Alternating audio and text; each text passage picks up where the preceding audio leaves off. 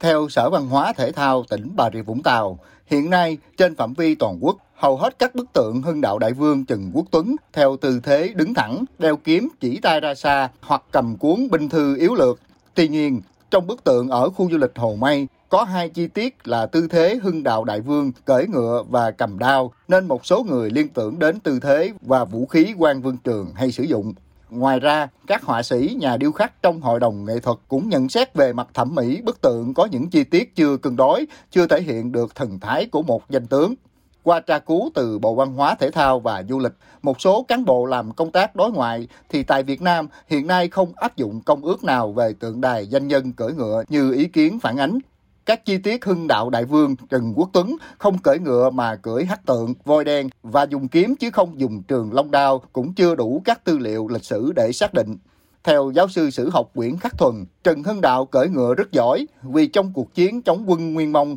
năm 1257, năm 1258, ông là tư lệnh quân khu Việt Bắc, cai quản vùng biên giới cực kỳ quan trọng, vừa đường bộ vừa đường biển và lúc bấy giờ ông cưỡi ngựa là chủ yếu. Trần Hưng Đạo là nhà thao lược quân sự nên sử dụng rất giỏi nhiều loại vũ khí. Cũng theo giáo sư Nguyễn Khắc Thuần, đây là bức tượng đặt trong khu du lịch, không đặt nơi công cộng nên không phải là loại bức tranh tượng hoành tráng và hiện cũng không có quy chuẩn về tượng Trần Hưng Đạo.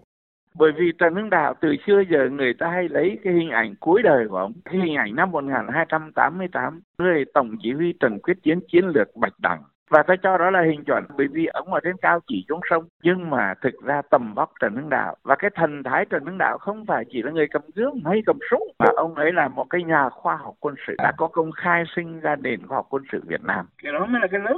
Trước đó, như Đài Tiếng nói Việt Nam đã thông tin, một số diễn đàn mạng xã hội chia sẻ ảnh tượng Đức Thánh Trần Hưng Đạo Vương ở khu du lịch Hồ Mây, tỉnh Bà Rịa Vũng Tàu và cho rằng bức tượng giống một nhân vật lịch sử của Trung Quốc. Sở Văn hóa Thể thao tỉnh đã lập hội đồng chuyên môn để tiến hành thẩm định, đánh giá về mỹ thuật của bức tượng nói trên.